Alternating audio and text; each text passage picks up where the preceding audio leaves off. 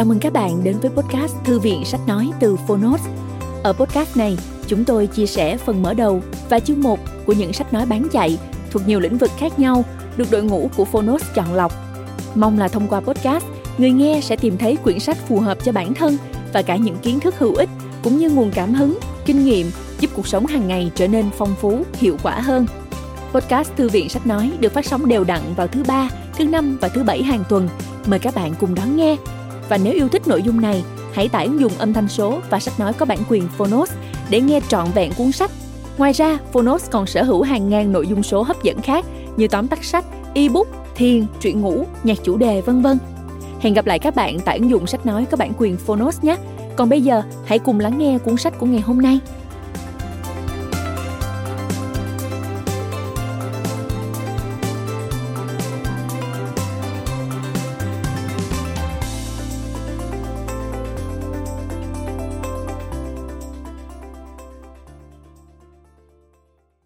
Bạn đang nghe từ Phonos. Trí tuệ cộng tác.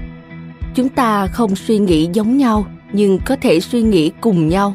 Đột phá ý tưởng nhờ định hướng mục tiêu, thay đổi chính mình và thiết lập trật tự cho cuộc sống. Tác giả: tiến sĩ Turner Markova và Angie MacArthur. Người dịch: Nguyễn Nguyên Khôi. Độc quyền tại Phonos. Phiên bản sách nói được chuyển thể từ sách in theo hợp tác bản quyền giữa Phonos với công ty cổ phần sách Bách Việt.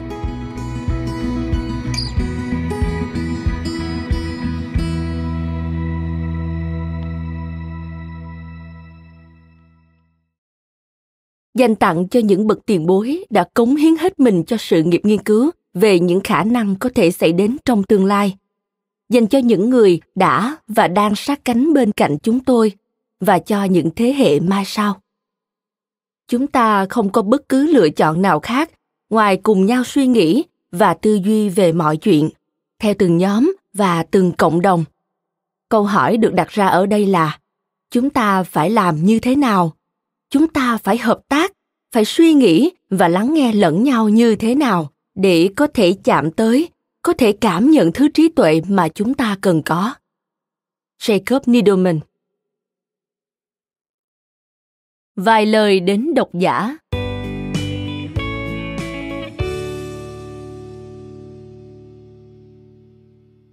Cuốn sách này là thành quả rất nhiều năm nghiên cứu của từng cá nhân nói riêng cũng như cả tập thể chúng tôi nói chung. Tất cả những câu chuyện và ví dụ được nhắc tới đều dựa trên những sự kiện có thật. Song rất nhiều các địa danh, tên nhân vật cũng như chi tiết cụ thể có liên quan tới những cá nhân từng hợp tác làm việc cùng chúng tôi đã được thay đổi. Bên cạnh đó, một số câu chuyện trong cuốn sách này do chúng tôi sáng tạo dựa trên thực tế của một vài cá nhân. Và chúng tôi đã làm tất cả những gì có thể để viết nên cuốn sách này. Rona và Angie Lời nói đầu Thoát khỏi bóng đêm u tối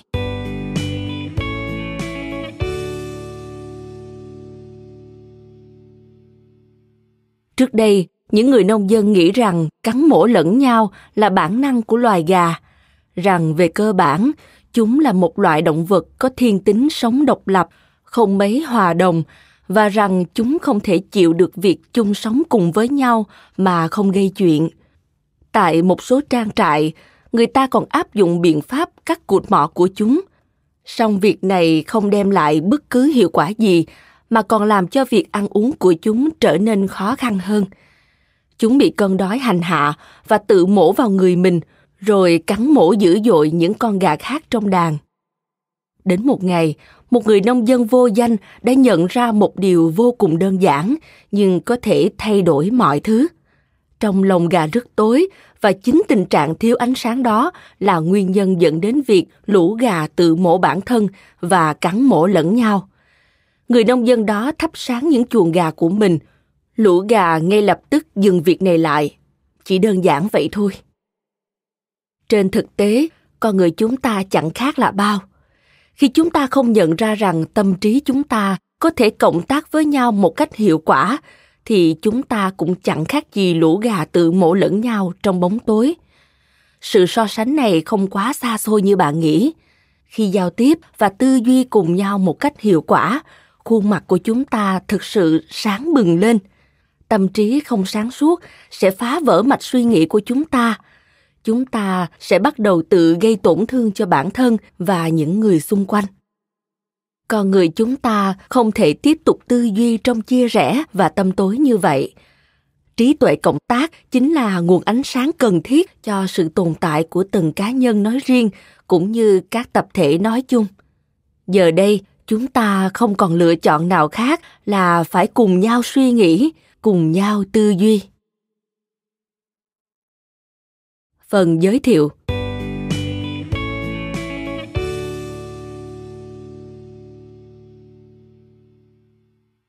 Món quà lớn nhất mà loài người chúng ta mang tới cho thế giới này chính là khả năng suy nghĩ. Những bộ óc vĩ đại không tư duy giống nhau, nhưng có thể học cách tư duy cùng nhau.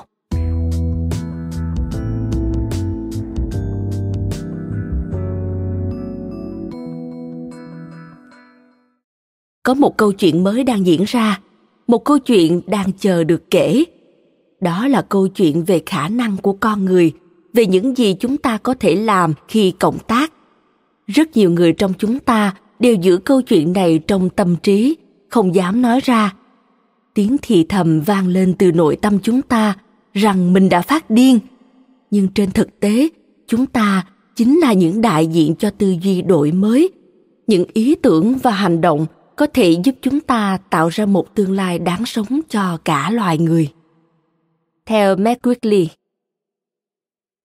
Món quà lớn nhất mà loài người chúng ta mang tới cho thế giới này chính là khả năng suy nghĩ và mối nguy hiểm lớn nhất mà loài người chúng ta mang tới cho thế giới này chính là việc chúng ta không thể cộng tác suy nghĩ cùng những người có phương thức tư duy khác với bản thân.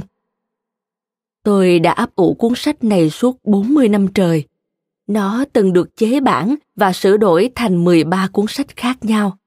Nó đã đồng hành cùng tôi qua một cuộc hành trình rất dài, từ căn nhà này sang căn nhà khác, từ vùng này qua vùng khác, từ ven hồ Vermont tới núi đồi xứ Utah, sang vùng đồi thấp bang California và giờ đây là bên sườn ngọn núi lửa giữa Thái Bình Dương. Cuốn sách này đã bắt đầu gieo mầm trong tâm trí tôi kể từ khi tôi mới chỉ là một thanh niên 20 tuổi dạy học cho trẻ em khuyết tật trong trại tập trung lao động nhập cư ở Florida. Nó lại nảy nở khi tôi hành nghề bác sĩ tâm lý tư nhân ở thành phố Norwich, bang Vermont. Qua một thời gian chìm vào quên lãng, nó tiếp tục vươn lên lúc tôi đang đào tạo các nhà tâm lý học và nhân viên công tác xã hội ở các vùng Đông Duyên Hải, Trung Tây và Tây Duyên Hải Hoa Kỳ khi làm cố vấn cho tổng giám đốc điều hành của các công ty đa quốc gia những ý tưởng đó vẫn không ngừng phát triển mong muốn mãnh liệt viết ra cuốn sách này của tôi đến từ những gì mà đáng lẽ chúng ta đều nên được dạy nhưng lại chưa bao giờ được học làm thế nào để có thể kết hợp và truy cập vào toàn bộ kho tàng tri thức và trí tuệ khổng lồ tồn tại trong mỗi chúng ta? Giờ đây, khi đã 73 tuổi, tôi chỉ có thể nói một điều. Đó chính là sứ mệnh của tôi khi đến với cuộc đời này. Cả đời tôi, bằng cách này hay cách khác, đều liên quan tới sự cộng tác.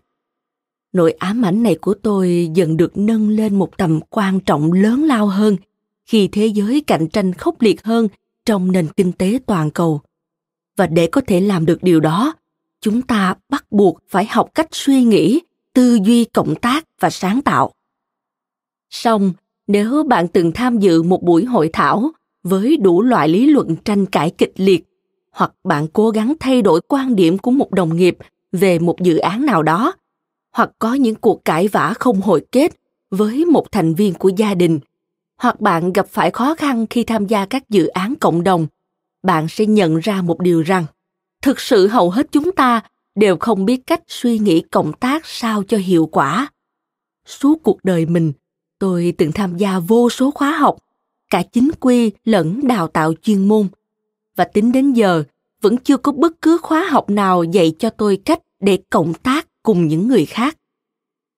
Chúng ta thường có xu hướng hiểu nhầm về người khác dẫn đến việc chọn không đúng cách để kết nối và giao tiếp cùng họ.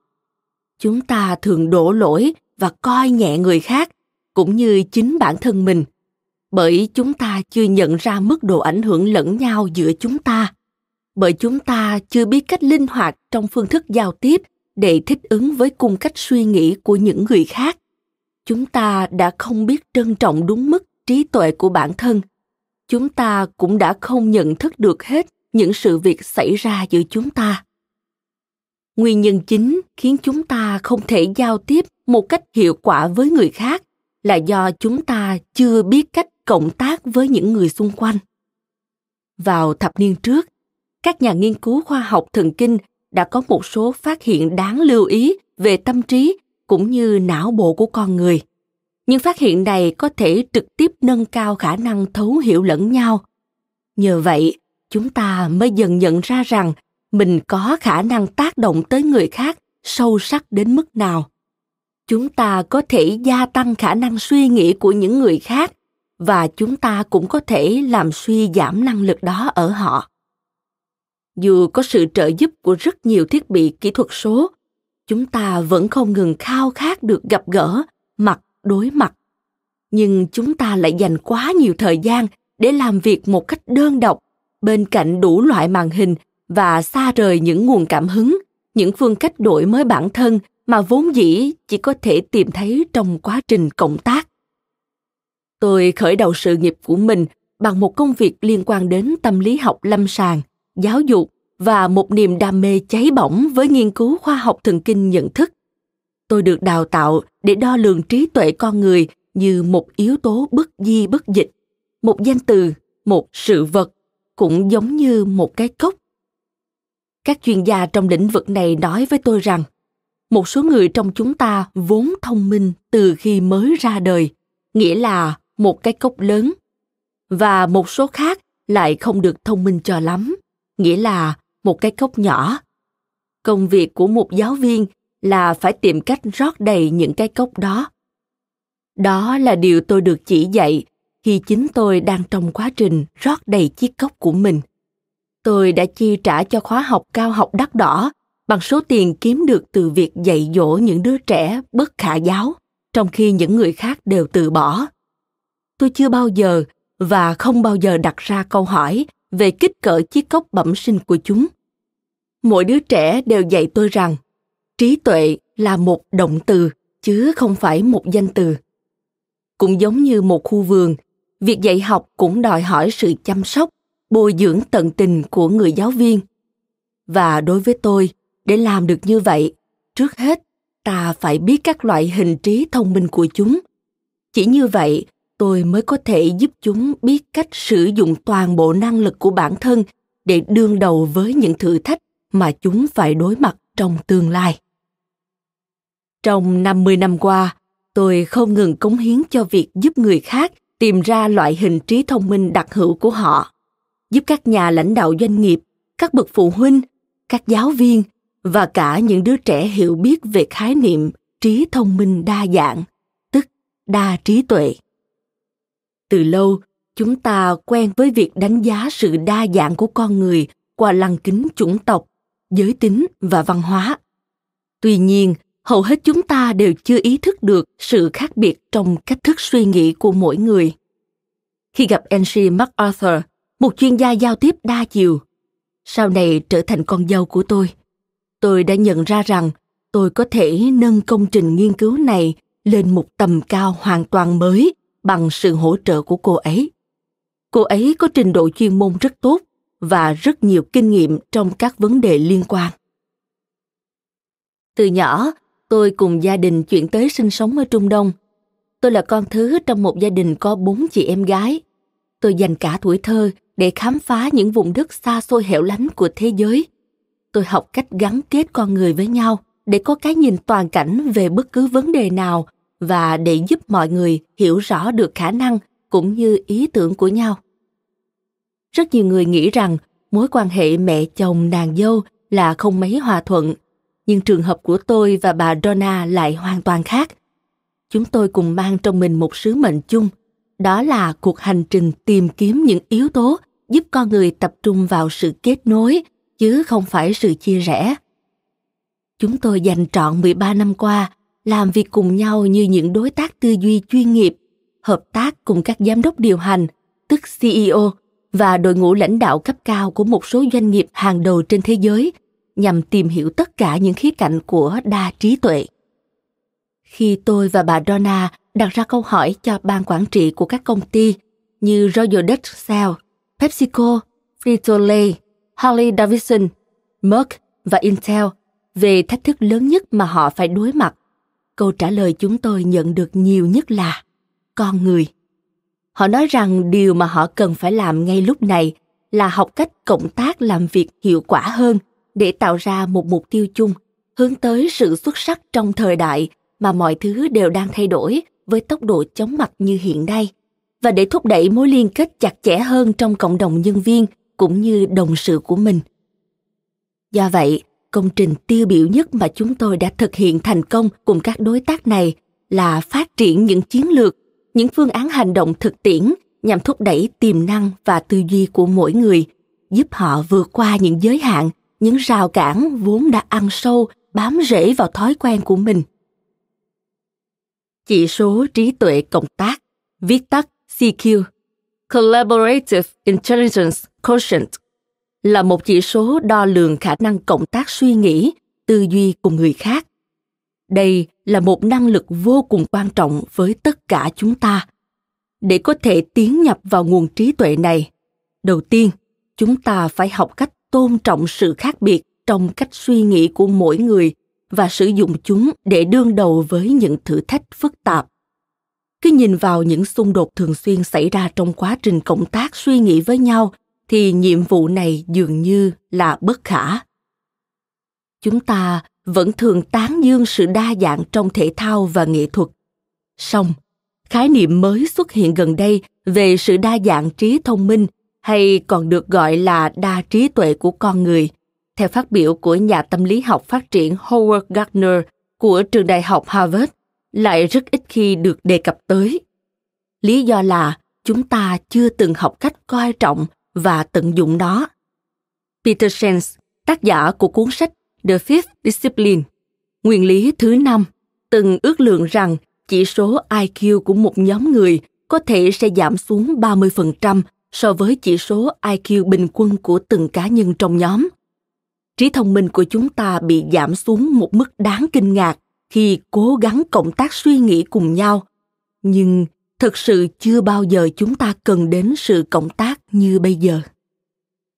Chúng ta đang sống trong một kỷ nguyên của sự phức tạp, hỗn loạn và sụp đổ. Mỗi cuộc trò chuyện trực tiếp đều giống như một cuộc giằng co giữa các thái cực khác nhau. Đen hay trắng, đỏ hay xanh, chúng ta không biết hoặc đã quên mất cách để cộng tác suy nghĩ về khả năng xuất hiện một màu tím trung hòa chúng ta, tự xé tan khái niệm chúng ta với niềm tin sai lầm rằng mỗi người đều phải lựa chọn giữa hai luồng lực, độc lập hoặc phụ thuộc. Chúng ta nghĩ rằng mình phải tự đứng trên đôi chân của mình như một cá nhân riêng lẻ, tạo ra dấu ấn riêng và đạt được sự thừa nhận của thế giới. Hoặc chúng ta phải hy sinh bản sắc cá nhân, những quan điểm riêng để thích nghi với một tập thể lớn hơn, một công ty, một gia đình một cộng đồng. Hãy thử tưởng tượng, mỗi tay bạn nắm lấy một đầu của sợi dây và kéo thật mạnh về hai hướng ngược nhau. Lúc này, bạn nghĩ ai là người phải chịu trách nhiệm cho sự giằng xé trong cuộc đời bạn? Hầu như tất cả mọi người, mọi nhà lãnh đạo và mọi tổ chức đều đang mắc kẹt trong những tình huống tương tự. Chúng ta càng cố kéo ra xa thì lại càng thêm mắc kẹt vậy làm thế nào để giải quyết được vấn đề đối lập này? Trên thực tế, cách duy nhất là giải tỏa áp lực để hai đầu dây lại gần nhau hơn. Bằng cách này, chúng ta có thể giải phóng tâm trí của bản thân, tiến tới cộng tác cùng suy nghĩ và tìm ra giải pháp nối liền hai đầu dây để tạo ra một vòng tròn hoàn hảo.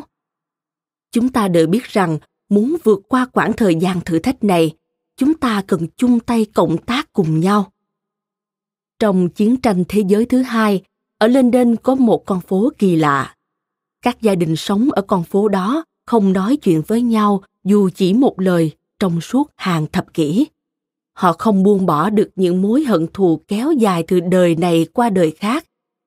Khi London bị thả bom dữ dội trong trận oanh tạc ở Blitz, những gia đình này phải chia sẻ chung một hầm tránh bom.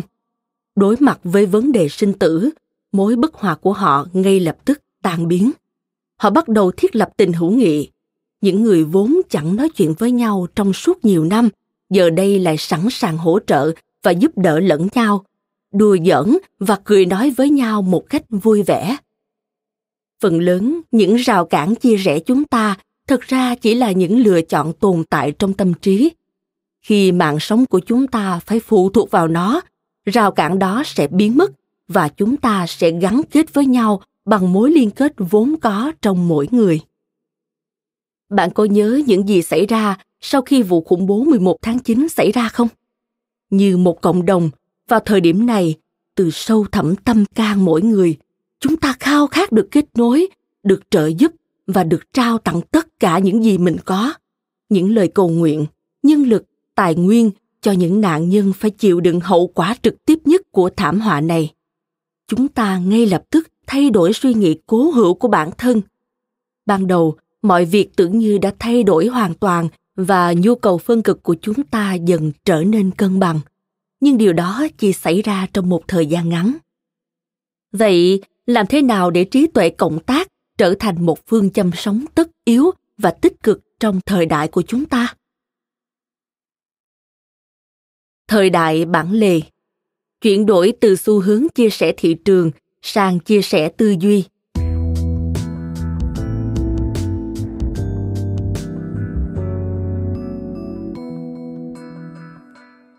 Chúng ta đang sống trong một thời đại bản lề. Chúng ta được đào tạo để sống trong một thời đại đã chìm vào dĩ vãng. Các nhà lãnh đạo thời nay phải đối mặt với những thách thức khác hẳn các thế hệ đi trước trước đó, người ta được học cách cư xử với mọi người xung quanh, sao cho đúng, chứ không phải sao cho hiệu quả. Họ được đào tạo để chuẩn bị cho một nền kinh tế chia sẻ thị trường. Và giờ đây, chúng ta đang sống trong những giờ khắc chuyển mình của thế giới để tiến vào một thời đại chia sẻ tư duy. Đây là một thời đại mà chúng ta phải đối mặt với không chỉ các vấn đề mang tính quy trình và phân tích, đòi hỏi những giải pháp dựa trên lý trí thời đại mới này, buộc chúng ta phải cộng tác suy nghĩ cùng nhau theo phương cách hoàn toàn mới, đặt các mối quan hệ vào trung tâm của thế giới tư duy. Những người vốn chưa từng gặp mặt, giờ đây phải hợp tác nhằm tìm ra những giải pháp mang tính đột phá cho những vấn đề có độ phức tạp cao. Chúng ta phải cộng tác làm việc và suy nghĩ xuyên lục địa, vượt qua mọi rào cản của địa lý, văn hóa, múi giờ, thậm chí cả tính cách trong phương thức tư duy chia sẻ thị trường. Giá trị của mọi thứ được xác định dựa trên sự thiếu hụt nguồn cung, tức tôi có nó, anh thì không. Một vật được định giá dựa trên việc nó khan hiếm đến đâu, ví dụ như kim cương. Lối tư duy này đòi hỏi chúng ta phải giải quyết vấn đề bằng cách suy nghĩ một cách thực tế, phân tích kỹ càng mọi việc và theo quy trình chặt chẽ. Khi phải đối mặt với một vấn đề chúng ta thường chia nhỏ nó ra làm nhiều phần. Sắp xếp chúng ngăn nắp theo một trình tự nhất định và mong rằng giải pháp sẽ tự xuất hiện. Khi nhận được một câu hỏi, não bộ của chúng ta sẽ bắn trả bằng một câu trả lời tương ứng. Sẵn sàng, ngắm, bắn. Chúng ta tập trung sự chú ý của cả cá nhân lẫn tập thể vào những gì còn thiếu hụt, dù là trong nhận thức, tình cảm hay tài chính chính phương thức tư duy này đã khiến chúng ta bị chia rẽ. Chúng ta mắc kẹt ở hai đầu của sợi dây, hoặc là tôi đúng, hoặc là anh đúng. Chúng ta buộc phải lựa chọn một trong hai câu trả lời đối lập. Một nhà lãnh đạo là một người hùng đã leo dần từng bước trên những nước thang của thành công và tích lũy được nhiều sức mạnh, quyền lực hơn tất cả những người còn lại. Tài sản chính là thước đo của thành công cựu giám đốc điều hành tập đoàn IKEA tại Hoa Kỳ, ông Jordan Castex đặt tên cho phương thức tiếp cận ngược lại là lối suy nghĩ chia sẻ tư duy. Vật chất hình thành và chứa đựng trong các ý tưởng và mối quan hệ nhiều hơn là qua các giao dịch. Nếu ta có một vật giá trị và cho nó đi ta sẽ mất nó. Song với các ý tưởng mang một giá trị nào đó mọi thứ lại thay đổi hoàn toàn khi bạn có một ý tưởng hay, và tôi cũng vậy, chúng ta trao đổi ý tưởng, bạn sẽ có hai ý tưởng mới, và tôi cũng có hai ý tưởng mới. Càng chia sẻ, chúng ta càng sở hữu nhiều hơn. Năng lực sáng tạo, chia sẻ, và thực hành ý tưởng đã trở thành thứ tài sản quý giá nhất mà chúng ta có. Một thế giới chia sẻ tư duy đòi hỏi chúng ta phải học cách tạo ảnh hưởng lên người khác hơn là sử dụng sức mạnh vượt trội để lấn át họ. Điều đấy càng trở nên quan trọng và rõ ràng hơn trong một thời đại mà con người có thể và cần phải cộng tác làm việc trên toàn cầu về lâu về dài hoặc trong ngắn hạn như hiện nay. Chính khả năng tạo ảnh hưởng, chứ không phải sức mạnh và quyền lực, mới là thứ cần thiết nhất để hoàn thành những công việc mang tính đột phá. Phương thức suy nghĩ chia sẻ tư duy cũng đòi hỏi chúng ta phải buông bỏ những định kiến cố hữu của bản thân để tiếp nhận ảnh hưởng từ những người khác, đồng thời sử dụng các kỹ năng cộng tác một cách thành thục để thúc đẩy tiến độ công việc. Bằng cách này, sự lãnh đạo trở thành động từ, dẫn dắt và chỉ đạo hơn là một danh từ, người hùng, theo ý nghĩa vốn có của nó trong suốt nhiều năm. Trong một thế giới chia sẻ tư duy, những người có lối suy nghĩ linh hoạt nhất chính là những người có thể tạo được nhiều ảnh hưởng nhất.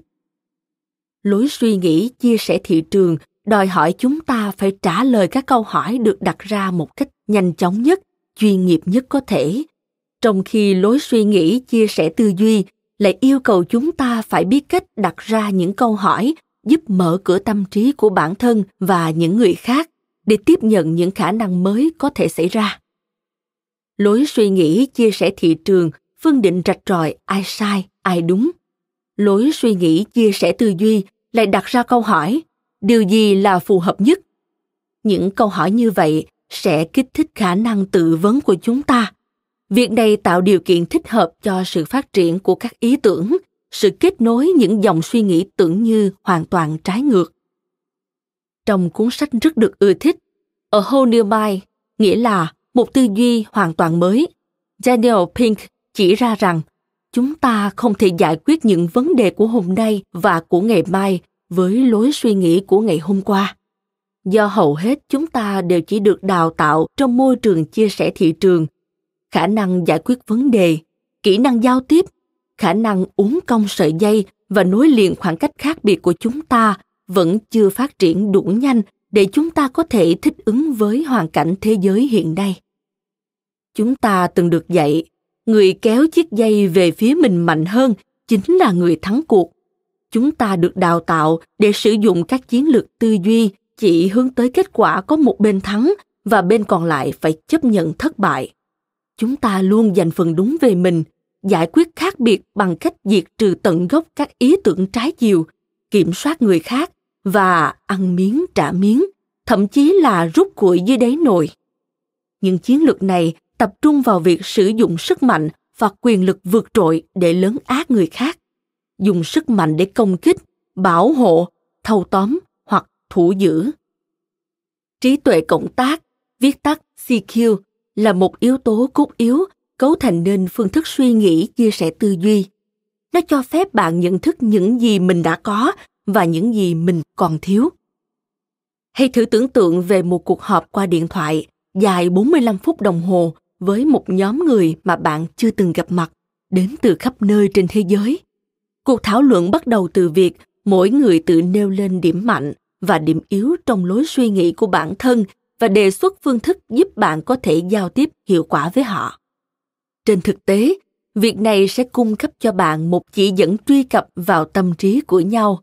Nhờ vậy, khi cuộc đàm phán diễn ra, bạn dễ dàng tránh được những nhận định trái chiều thường xuất phát từ tính cách cá nhân của mỗi người hãy coi cuốn sách này như một bạn hướng dẫn sử dụng, giúp bạn hiểu hơn về sự khác biệt trong lối suy nghĩ của những người xung quanh trong một nghiên cứu về khả năng hình thành quan hệ đối tác hiệu quả, đăng trên tạp chí Harvard Business Review. Rosabeth Moskanter đã theo dõi mối quan hệ cộng tác của 73 công ty với đối tác của họ từ 11 khu vực khác nhau trên thế giới. Bà cùng các cộng sự của mình phát hiện ra rằng các công ty trong khu vực Bắc Mỹ có một cái nhìn nông cạn và mang tính cơ hội về các mối quan hệ và thường xuyên thờ ơ với các khía cạnh chính trị, văn hóa, tổ chức và con người trong các mối quan hệ đối tác hơn hẳn các công ty còn lại.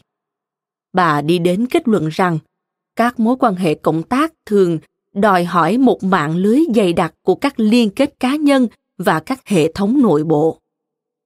Chúng ta rất dễ xa vào lối suy nghĩ sai lầm rằng chỉ có một trong hai lối suy nghĩ là chính xác và lối suy nghĩ còn lại thì không. Trong một thời đại bản lề như hiện nay, sự tồn tại của cả hai lối suy nghĩ, chia sẻ thị trường và chia sẻ tư duy đều cần thiết để cân bằng lẫn nhau. Chúng ta phải học cách vừa cạnh tranh, vừa hợp tác. Alan s. Cohen một chuyên gia về các mạng lưới hoạt động doanh nghiệp có kinh nghiệm sáng lập một số công ty khởi nghiệp đã miêu tả mối quan hệ này. Ở thung lũng silicon, định nghĩa sự cộng tác là một điều gì đó mà bạn thực hiện cùng với một cộng sự hoặc một công ty khác nhằm mục đích hướng tới những thành công to lớn. Sự phát triển của thung lũng silicon được duy trì bằng việc liên tục tìm kiếm những phương thức mới nhằm giải quyết các vấn đề ngày càng lớn với tốc độ ngày càng cao và ứng dụng các chiến lược mới hòng thúc đẩy sự tiến bộ. Nói như vậy, không có nghĩa là không có sự cạnh tranh hoặc các ý tưởng đó không bao giờ thất bại. Song, bên cạnh sự cạnh tranh khốc liệt vốn có của thương trường, rất nhiều mối quan hệ cộng tác cũng nảy sinh. Bởi vì những công ty đó hướng tới cùng một mục tiêu, đem đến cho khách hàng những sản phẩm và dịch vụ tốt nhất các công ty có thể cố gắng cạnh tranh để vượt qua nhau trên một thị trường, nhưng cùng lúc đó lại hợp tác với nhau trên một thị trường khác. Ví dụ như hệ điều hành windows của microsoft có thể hoạt động trên dòng máy móc của apple. Một ví dụ khác là mối quan hệ giữa trang linkedin, mạng xã hội dành cho cộng đồng doanh nghiệp hàng đầu thế giới và các công ty săn đầu người, headhunters, chuyên tìm kiếm và cung cấp nhân sự cho các công ty có nhu cầu đôi lúc họ cạnh tranh với nhau nhưng đôi lúc chính những công ty săn đầu người lại sử dụng linkedin để phục vụ cho công việc của mình như thomas friedman mô tả trong một bài luận Ree Hoffman, đồng sáng lập, chủ tịch hội đồng quản trị kiêm giám đốc điều hành của LinkedIn, nói Dĩ nhiên, trong thời buổi hiện nay, tình trạng cạnh tranh là không thể tránh khỏi, thậm chí vô cùng quyết liệt. Nhưng không ai có thể thành công một mình cả. Ngay cả Apple cũng phải hoàn toàn tập trung tinh lực vào việc trả lời câu hỏi. Bằng cách nào họ có thể hoạt động hiệu quả hơn với cộng đồng các nhà phát triển phần mềm, ứng dụng của họ? Apple không thể phát triển mạnh mẽ như ngày nay nếu thiếu những người đó. Con đường duy nhất có thể dẫn bạn tới những thành công vĩ đại là đồng hành với những người khác. Huffman nói, tình trạng cạnh tranh, cộng tác là vô cùng phổ biến. Các công ty săn đầu người vừa cạnh tranh với LinkedIn, nhưng đôi khi họ vẫn sử dụng LinkedIn để phục vụ cho mục đích công việc. Với sự cộng tác, một cộng một thường bằng 4 chứ không phải bằng 2. Theo Jeff Weiner, giám đốc điều hành của LinkedIn, ông cũng nói, tôi sẽ luôn sẵn sàng hợp tác cùng bạn. Tôi biết rằng cùng nhau chúng ta có thể đạt tới con số 4 đó. Bạn không thể đơn độc một mình tạo ra những sản phẩm tuyệt vời được. Chỉ số CQ của bạn. Phương pháp đánh giá sau sẽ giúp bạn đo lường chất lượng cộng tác giữa bạn và những người mà bạn dành nhiều thời gian để làm việc cùng nhất. Kết quả của bạn sẽ là một dấu mốc. Chúng ta sẽ thực hiện bài đánh giá này một lần nữa trong phần tổng kết của cuốn sách. Bạn có thể biết được chính xác mình đã tiến bộ đến đâu chỉ dẫn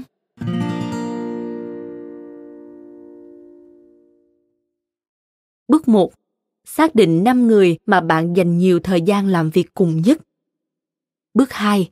Ghi tên của họ vào dòng đầu tiên của biểu đồ dưới đây. Mời các bạn tham khảo bản biểu đồ chỉ số CQ được đính kèm trên ứng dụng.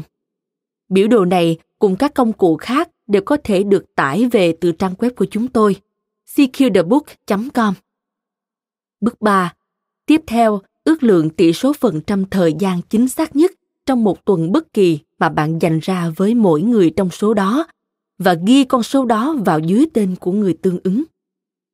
Bước 4. Đánh giá chất lượng hợp tác giữa bạn và từng người trong số đó trên thang điểm từ 1 đến 5 qua lăng kính của lần lượt bốn phẩm chất được ghi trong cột ngoài cùng bên trái. Một điểm là thấp nhất, năm điểm là cao nhất. Bước 5. Tính tổng điểm của các cột. Phân tích kết quả.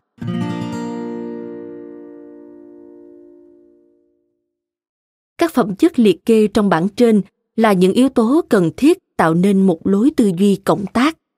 Chúng tôi mượn chúng từ công trình nghiên cứu của Trung tâm Đào tạo Jean Baker Miller, Jean Baker Miller Training Institute, viết tắt JBMTI, trực thuộc Trung tâm Phụ nữ thị trấn Wesley, Wesley Center for Women.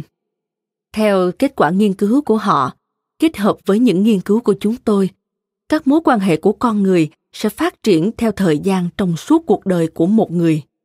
Việc bạn đạt được điểm số thấp, nghĩa là dưới 10 điểm trên một người, theo bạn đánh giá trên, chứng tỏ rằng bạn cần học hỏi thêm và thay đổi phương thức tiếp cận các đối tượng. Một điểm số cao, nghĩa là từ 15 điểm trở lên trên một người, chứng tỏ rằng bạn đang có một mối quan hệ lành mạnh, bổ ích và có tính cộng tác cao. Phép thử này là một cách để bạn bước đầu so sánh giữa các mối quan hệ của mình và thay vì tập trung vào những kiến thức mà bạn đã nắm vững bạn sẽ có cơ hội tiếp cận với những vấn đề bạn còn thiếu sót mỗi người mà bạn điền tên vào bảng đánh giá trên đều có ảnh hưởng nhất định với bạn họ có thể giúp cho tâm trí bạn phát triển hoặc không, theo một cách nào đó. Chính bạn cũng có thể cảm nhận rằng việc thường xuyên ở gần một người có tính cách hoang dại và khó kiểm soát sẽ khiến bạn cảm thấy bất an đến đâu. Tương tự như vậy, khi bạn dành nhiều thời gian với một người trầm tính và ổn định, bạn cũng bình tĩnh và thoải mái hơn. Song cho tới gần đây chúng ta mới dần ý thức sâu sắc về mức độ ảnh hưởng của những người xung quanh đến cách vận hành của não bộ chúng ta dưới tác động của những người mà chúng ta thường xuyên ở gần, năng lực của chúng ta hoặc phát triển hoặc suy giảm làm bạn với các khả năng, kích hoạt bốn chiến lược CQ.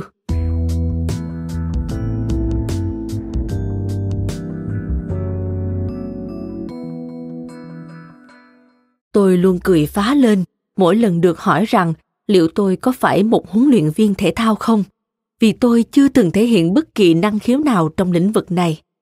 Tôi không biết ném bóng, cũng không biết chơi cầu lông hay quần vợt. Tôi luôn là lựa chọn cuối cùng khi cần tuyển người cho các đội thể thao. Có những người có khả năng ném bóng hoàn hảo, một số người khác lại có thể phân tích xu hướng tài chính vô cùng xuất sắc. Còn tôi năng khiếu duy nhất tôi có là giúp người khác suy nghĩ sao cho hiệu quả.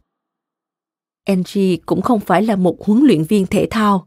Để có thể sinh tồn và phát triển ở những nơi xa lạ, cô ấy buộc phải phát triển bản tính tò mò về mọi thứ, cũng như khả năng thích ứng với mọi hoàn cảnh một cách nhanh chóng.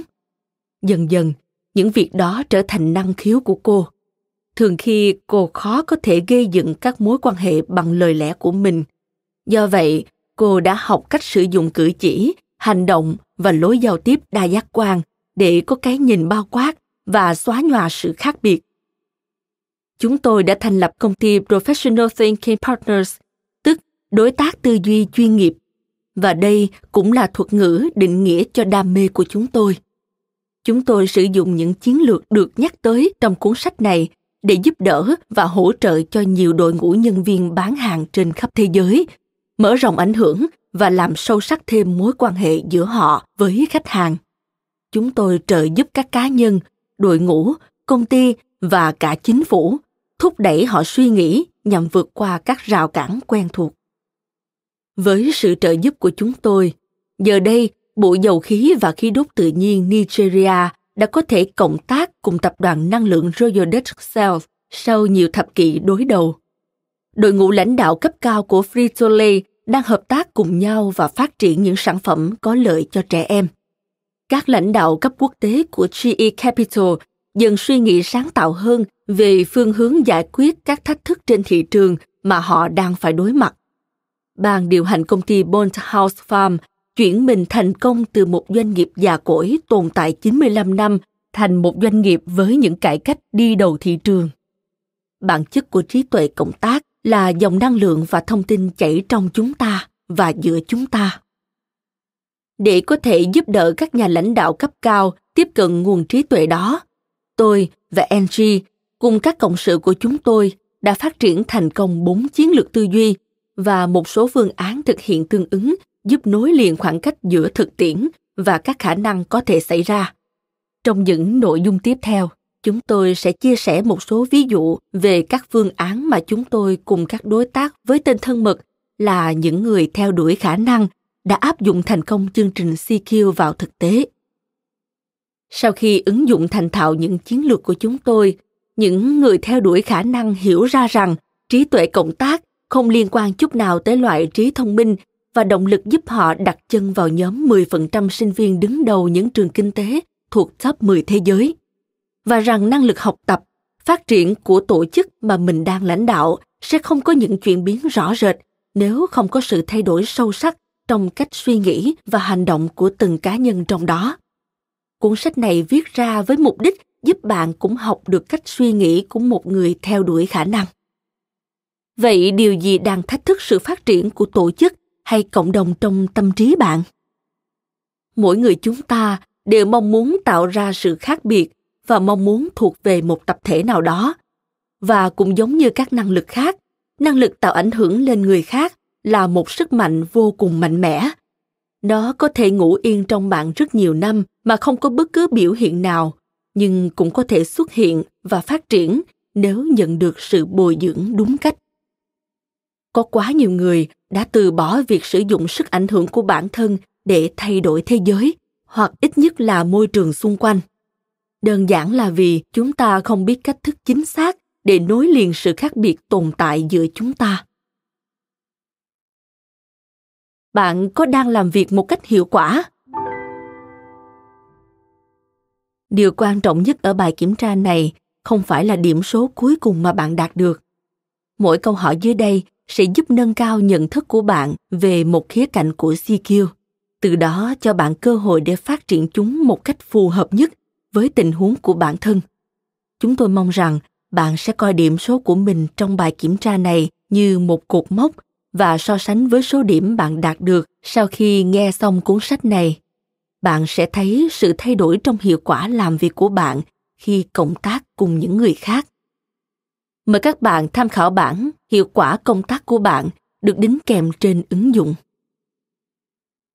Những thông tin trong cuốn sách này sẽ giúp bạn hiểu mình có thể đóng góp những gì và dạy cho bạn phương cách hiệu quả nhất để biểu đạt điều đó. Bạn sẽ biết cách nhìn nhận khả năng tư duy của những người xung quanh. Bạn cũng sẽ học cách mở rộng tâm trí của bản thân để có thể biến những mong muốn của mình trở thành hiện thực. Quan trọng nhất, bạn sẽ biết cách tận dụng tối đa sự đa dạng trí tuệ trong từng hoàn cảnh như cách một nhạc trưởng âm thầm dẫn dắt các nghệ sĩ chơi các loại nhạc cụ khác nhau trong một dàn nhạc, cùng hợp sức tạo nên một bản giao hưởng hài hòa. Trong những chương tiếp theo, tôi và angie sẽ mời bạn cùng trở thành một người theo đuổi khả năng bằng cách nâng cao nhận thức của bạn về phương thức tư duy của bản thân và những người xung quanh, đặc biệt là những người có lối tư duy khác với bạn. Đầu tiên bạn phải học cách lên dây và chơi món nhạc cụ tâm trí của chính mình. Sau đó, bạn dần mở rộng nhận thức, đón nhận những ảnh hưởng từ sự đa dạng của những người xung quanh. Làm chủ được khả năng này, bạn có thể tối đa hóa hiệu quả làm việc của những người xung quanh và cho phép họ làm điều tương tự với bạn. Mục tiêu cuối cùng chúng ta hướng đến là mỗi người đều nhận ra và tự tin tuyên bố rằng tôi có thể suy nghĩ hiệu quả hơn khi suy nghĩ cùng với bạn. Đâu là bước tiến mà bạn mong muốn được nhìn thấy nhất trong năm tới? Bạn nghĩ điều gì sẽ xảy ra nếu bạn thực sự bắt tay cộng tác cùng những người đang sát cánh bên bạn? Điều đó sẽ ảnh hưởng như thế nào tới những người theo bước bạn trong tương lai? Chính angie và tôi cũng tự đặt ra cho bản thân những câu hỏi trên. Khi viết cuốn sách này chúng tôi đã hoàn toàn coi bản thân như những đối tác tư duy của độc giả mục tiêu của chúng tôi là giúp bạn làm chủ bốn chiến lược tư duy cốt yếu của cq và tìm hiểu những phương thức khác nhau để hiểu hơn về những người xung quanh và những vấn đề trong cuộc sống của chính bản thân mình bốn chiến lược cốt yếu của CQ. Một, dạng thức tâm trí. Dạng thức tâm trí là cách thức riêng để xử lý và phản ứng lại những thông tin mà mỗi người tiếp nhận. Chúng tôi sẽ hướng dẫn cho bạn cách xác định và tối ưu hóa dạng thức tâm trí của bản thân, đồng thời nhận biết dạng thức tâm trí của những người xung quanh. 2. Năng khiếu tư duy bẩm sinh mỗi người đều có những phương thức tiếp cận vấn đề theo cách riêng nó có thể kích thích tối đa hiệu suất của não bộ xác định những năng khiếu này và những điểm thiếu hụt của bản thân cũng như những cộng sự của bạn là chìa khóa dẫn bạn tới một tương lai cộng tác hiệu quả hơn. 3. Truy vấn Đây là phương thức xây dựng câu hỏi và cách cân nhắc về những khả năng có thể xảy ra của riêng mỗi người – xác định cách truy vấn của bản thân và những người xung quanh sẽ giúp bạn mở rộng quan điểm của mình và trở thành một đối tác tư duy tốt hơn. 4.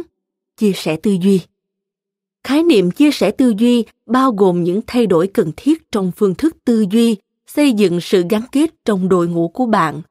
Chúng tôi sẽ cho bạn phương hướng và cách thức chính xác để định hướng sự chú ý, mục tiêu, trí tưởng tượng của từng cá nhân nói riêng và cả tập thể nói chung chúng ta có thể xây dựng thành công mô hình này phương pháp luyện tập đột phá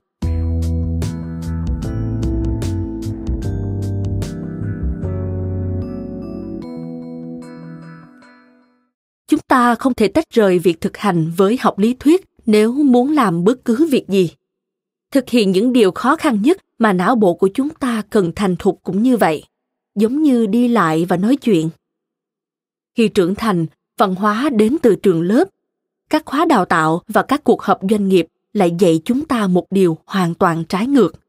Đó là định nghĩa về học tập, chỉ bao gồm việc ghi nhớ các khái niệm và nghi ngẫm về các lý thuyết trừu tượng chúng ta học tập để thuộc lòng tất cả kiến thức được dạy, cũng như thu thập từ các nguồn khác. Song chúng ta lại không hề được dạy cách để thực sự làm bất cứ thứ gì vượt ra ngoài khuôn khổ vốn có của nó. Nhất là trong những tình huống thực tế, với rất nhiều xung đột và áp lực khi làm việc trong một môi trường phức tạp và bất ổn. Nếu không trực tiếp thực hành, chúng ta không thể thực sự hiểu được những kiến thức mà mình học. Mặt khác nếu chúng ta trải nghiệm trực tiếp và thực hành những gì mình đã học một cách có chủ đích chúng ta có thể sử dụng chúng nhanh chóng và hiệu quả hơn trong trường hợp cần thiết. Chúng tôi gọi đó là những phương pháp luyện tập đột phá. Lần đầu tiên chúng tôi giới thiệu các phương pháp luyện tập đột phá trong một hội nghị lãnh đạo mà chúng tôi hợp tác tổ chức với Peter Senge tại trung tâm học tập của trường quản lý MIT Sloan, MIT Sloan School of Management.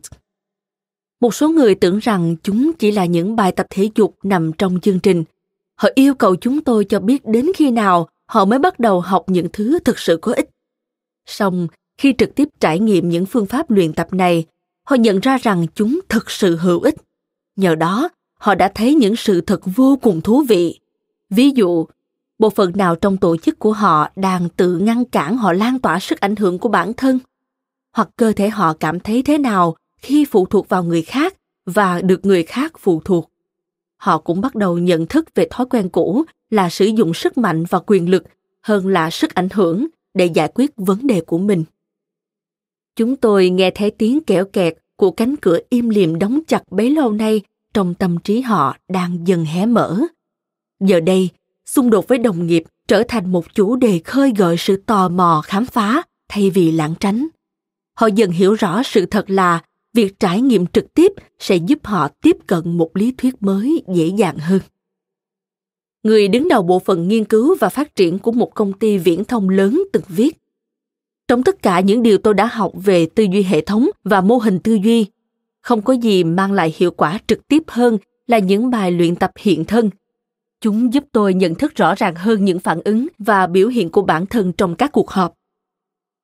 Chúng ta quen với việc chỉ nhìn và nghe những thứ mà mình muốn nhìn, muốn nghe. Chúng ta làm những việc mà mình muốn làm. Song, những thói quen đó làm tê liệt cảm nhận và hạn chế tiềm năng của chúng ta từ đó chúng ta cảm thấy thoải mái mà bỏ qua những thách thức yên tâm mà quên đi việc đào sâu suy nghĩ và chắc chắn đánh mất đi sức tưởng tượng. Thất bại và đổ vỡ đều bắt nguồn từ những lối mòn trong tư duy và đột phá bắt nguồn từ những suy nghĩ vượt ra khỏi các giới hạn của thói quen thông thường. Trong suốt cuốn sách này, chúng tôi sẽ trình bày một số giải pháp thực hành đột phá tiêu biểu. Bạn không cần quá căng thẳng, hãy thả lỏng với những bài tập này. Bạn cần vượt ra khỏi lối mòn tư duy theo thói quen để đột phá giờ bạn hãy trải nghiệm khái niệm đó một cách trực quan qua phương pháp thực hành mà tôi sẽ giới thiệu sau đây. Phương pháp này do nhà vật lý học Moss Feldenkrais truyền lại. Ông là một võ sư đai đen và là nhà sáng lập liệu pháp phục hồi nhận thức bản thân qua vận động cơ thể, tức liệu pháp Feldenkrais.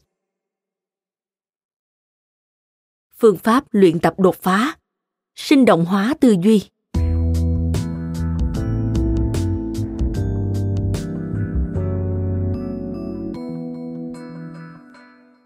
Hãy đan hai bàn tay bằng cách xen kẽ các ngón tay của bạn lại với nhau như cách bạn đã quen làm kể từ khi chị mới là một đứa trẻ ngoan ngoãn mời các bạn tham khảo hình ảnh minh họa phương pháp luyện tập được đính kèm trên ứng dụng một hãy tập trung chú ý vào tư thế thực hiện xem ngón cái của bàn tay phải đặt lên trên ngón cái của bàn tay trái hay là ngược lại.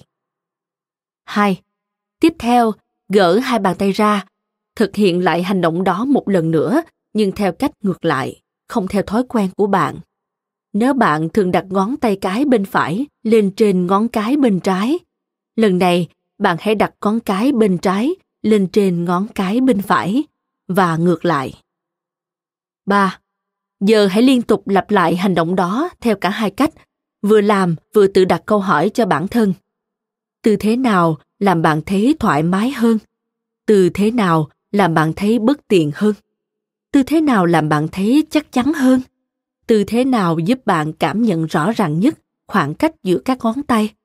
Tư thế nào giúp bạn cảm nhận các ngón tay của mình rõ ràng hơn? Khi mới học bài tập luyện này, tôi đã rất ngạc nhiên khi phát hiện ra rằng chính tư thế khiến tôi cảm thấy bất tiện hơn lại giúp nhận thức của tôi trở nên rõ ràng và sinh động hơn bạn phải tránh tất cả những gì đem lại cảm giác bất tiện và lúng túng bằng mọi giá. Chúng ta luôn muốn cảm thấy yên tâm và thoải mái. Chúng ta sống trong một cái hộp được xây dựng bởi những lối mòn suy nghĩ của bản thân suốt cả cuộc đời mình. Tôi nhận ra rằng tôi cảm thấy an toàn hơn khi đang tay ở tư thế thiếu quen thuộc. Do ở tư thế đó, tôi nhận thức mọi việc một cách nhạy bén hơn và có thể gỡ tay ra để nhanh chóng phản ứng lại trước những thách thức đến từ môi trường xung quanh. Bạn cảm thấy thế nào về điều này? Hãy tập luyện bài tập này bất cứ lúc nào bạn muốn để nhắc nhở bản thân phải luôn sẵn sàng chấp nhận mạo hiểm và nghĩ khác đi. Chúng ta tự vẽ ra những đường giới hạn về khả năng của chính mình và lối mòn trong suy nghĩ là một cái bẫy khiến chúng ta không dám vượt qua những giới hạn để đột phá. Chiếc bẫy khỉ trên một hòn đảo cách nơi tôi đang sinh sống và làm việc không xa những người dân ở đó rất khó chịu với lũ khỉ phiền nhiễu chúng sống trên những cái cây quanh làng và thường xuyên phá hoại những khu vườn ngăn nắp được chăm sóc cẩn thận của họ. Một bô lão trong làng nghĩ ra một ý tưởng rất hay để ngăn chặn chúng. Ông làm một cái lồng nhỏ bằng tre, đặt một quả chuối vào trong đó và treo nó ở góc vườn.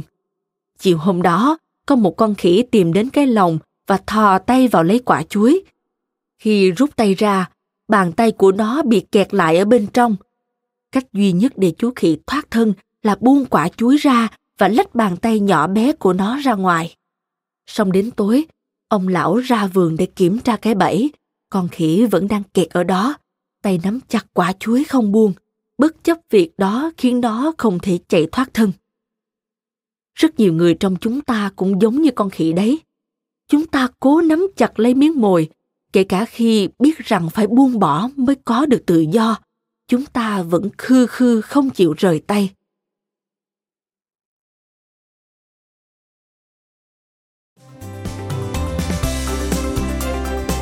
Cảm ơn các bạn đã lắng nghe podcast Thư viện Sách Nói.